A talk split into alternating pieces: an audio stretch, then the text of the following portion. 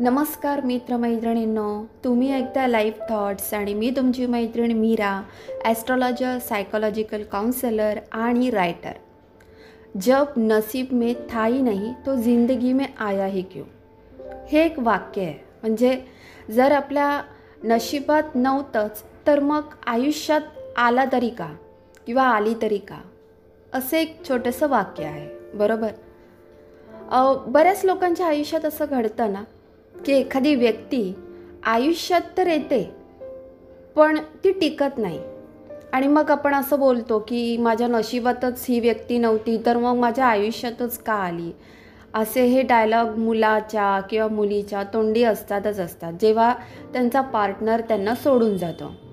Okay, बघा, सगळ्यात पहिली गोष्ट अशी आहे ना की आपल्या आयुष्यामध्ये येणारी व्यक्ती ही कायमस्वरूपी आपल्या आयुष्यात राहील असं तर होत नाही, हे सगळ्यात पहिलं आहे।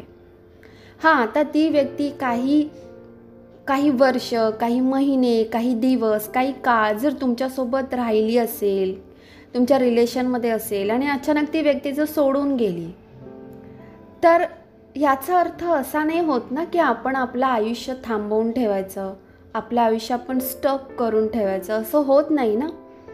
काही लोक काय करतात की त्यांचा पार्टनर त्यांना सोडून गेला की मग रडत बसणार आणि मग बोलणार की माझ्यासोबतच असं का झालं, मी काय केलेलं, माझी काय चूक वगैरे वगैरे समथिंग। कसं असतं की हे सगळं जे असतं ना हे चक्र असतं आणि आपल्या आयुष्यात जे कोणी येतात, जी व्यक्ती येते किंवा आणि कोणी, म्हणजे आणि कोणी बोलण्याचा अर्थ असा आहे की आपण आपल्या गॅलरीमध्ये किंवा अंगणामध्ये एखादं झाड लावतो, ओके, आणि ते झाड कधी मरतं तर कधी टिकतं, म्हणजे कधी जगतं। आता समजा तुम्ही 10 झाडं तुमच्या गॅलरीमध्ये लावलेली आहेत, त्यातली 2 झाडं मेली, बाकीची उरलेली जगली। याचा अर्थ काय की आपल्या अंगणामध्ये लावलेलं झाडसुद्धा ह्याच्याशी आपलं काही ना काही कनेक्शन असतं आणि म्हणून ते आपल्या गॅलरीत, आपल्या अंगणात लावलं जातं आणि ते काही काळच आपल्यासोबत असतं, नंतर ते मरून जातं, ते जगत नाही। पण बाकीची झाडं आपल्या अंगणामध्ये जगलेली आहे, टिकलेली आहेत, याचा अर्थ त्यांच्याने आपलं कनेक्शन अजून आहे, कळतं का? असं आहे ते सगळं, ह्याला कर्मचक्र म्हणतात। आपली कर्म एकमेकांशी जोडलेली असतात, मग ते पशु असो, पक्षी असो, झाड असो, मनुष्य असो, कोणीही असो, कोणासोबतही आपली कर्म जोडलेली असतात आणि त्यामुळे आहे ना आपण एकमेकांच्या संपर्कात येतो, काही काळ एकमेकांसोबत राहतो आणि नंतर दूर होऊन जातो।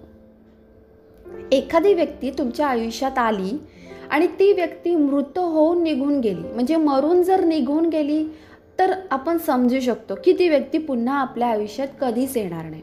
पण एखादी व्यक्ती जिवंत असताना पण जर तुम्हाला सोडून गेली असेल, तुमच्या आयुष्यात तुम्हाला एकटं सोडलं असेल, तर असं नाही आहे की ती व्यक्ती पुन्हा येणारच नाही किंवा ती येणारही नाही, दोन्ही शक्यता आहेत।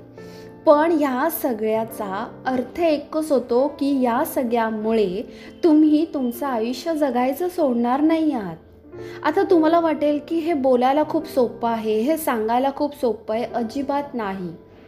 बघा, एखादी व्यक्ती जर तुम्हाला असं काही सांगत असेल तर एकतर ती व्यक्ती अनुभवातून गेलेली असेल किंवा एकतर ती व्यक्ती इकडनं तिकडनं ऐकून वाचून सांगत असेल, दोन्ही शक्यता असू शकतात।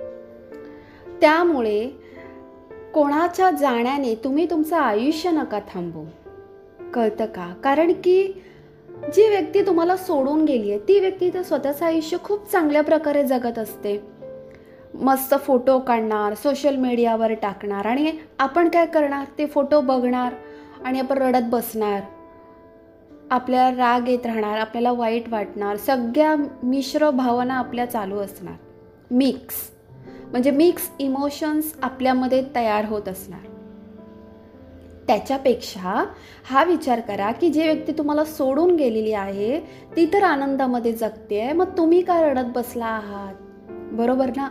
जर ती व्यक्ती तुमच्या आयुष्यामध्ये पुन्हा येणार असेल तर ती येईलच, किंवा तुमच्या नशिबात ती व्यक्ती असेल तर ती तुम्हाला भेटेलच, बरोबर ना.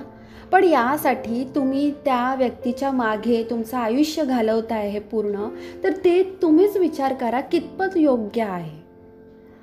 त्यामुळे कुणाच्या जाण्याने आणि कुणाच्या येण्यानेही तुम्ही तुमचं आयुष्य नका बदलू. इथे एकच सत्य आहे आणि ते सत्य असं आहे की आपण आपल्याशिवाय इतर कोणाचेही नसतो, कोणाचेही नाही. जोपर्यंत आपण आहोत तोपर्यंत आपण आपल्यासोबतच जगत असतो. बाकीची ही जी लोकं असतात ना, ही काही काळासाठी असतात, आपणही काही काळासाठी त्या व्यक्तींसोबत असतो. समजलं काय? हे सगळं चक्र आहे आणि हे चक्र फिरत राहणार. आणि ह्या चक्रातून तुम्ही बाहेर तेव्हाच येणार जेव्हा तुम्ही तुमच्या आयुष्याकडे एका चांगल्या दृष्टिकोनातून बघणार.